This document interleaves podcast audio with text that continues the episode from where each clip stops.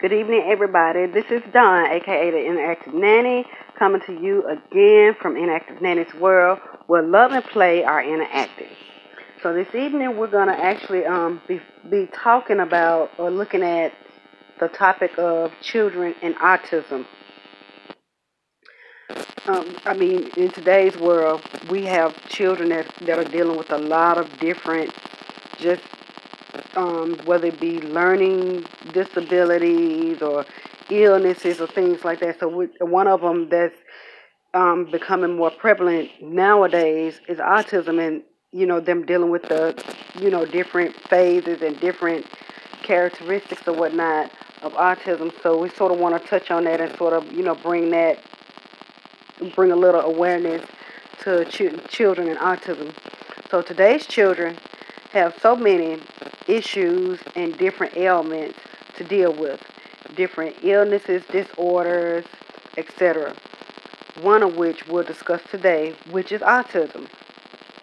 We'll delve into what autism is, its symptoms, how to adjust and or manage autism, are there special routines and learning styles and so much more.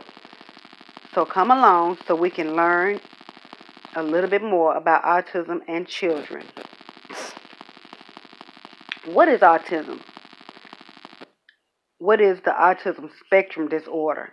ASD is a developmental disorder with symptoms that usually appear by the age of three, but it can sometimes show up a little bit later. This is just just a general description, um, you know, something that you can sort of be aware of. What are some signs of autism autism in children? One major area that is affected in our children is our children's language and communication skills. Everyday common communications, social engagements throughout life. This can can possibly be tracked back to infancy the infancy toddler stage in, of growth and development. Hand eye coordination can also be affected. The area of imagination, imitation, and play is another big area, uh, other big areas as well. Think about it playing, imagining, imitating other people, sounds, and things are all major parts of the early childhood stage. Children with autism spectrum disorders also have restricted and or repetitive behaviors. Children with autism also don't adjust well to changes. The routines for everyday life is very important to them and it it cannot be is is a major issue if it's changed. So we have to be mindful when we do when we're working with children that um, have autism.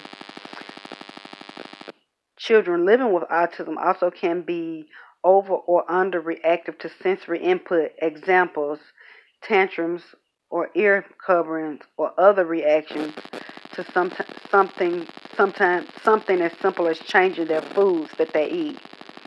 So what can we do as parents, grandparents, nannies, teachers, child care um, child care providers, etc if the if if we suspect that our little ones may be autistic, knowledgeable about the different age appropriate milestones.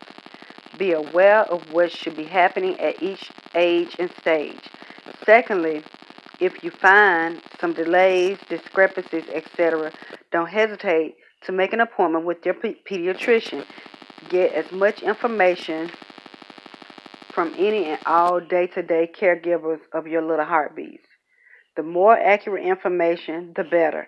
And last but not least, learn everything that you can about autism spectrum disorder or ASD. Do as much research as possible. Talk to other parents of children living with autism. Get into a support group if possible.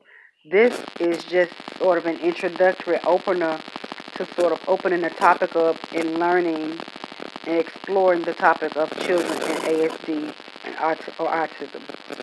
So again, this is Dawn, aka the Interactive Nanny, coming to you live and in living color from Interactive Nanny's World, where love and play are interactive. And I will be back next week with a brand new fun, whether it be story time or topic. We'll be looking at something else. So until then, make sure you like, share, and subscribe.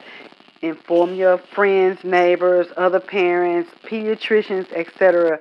about Interactive Nanny's World. Until then, I'll talk to you later. Bye.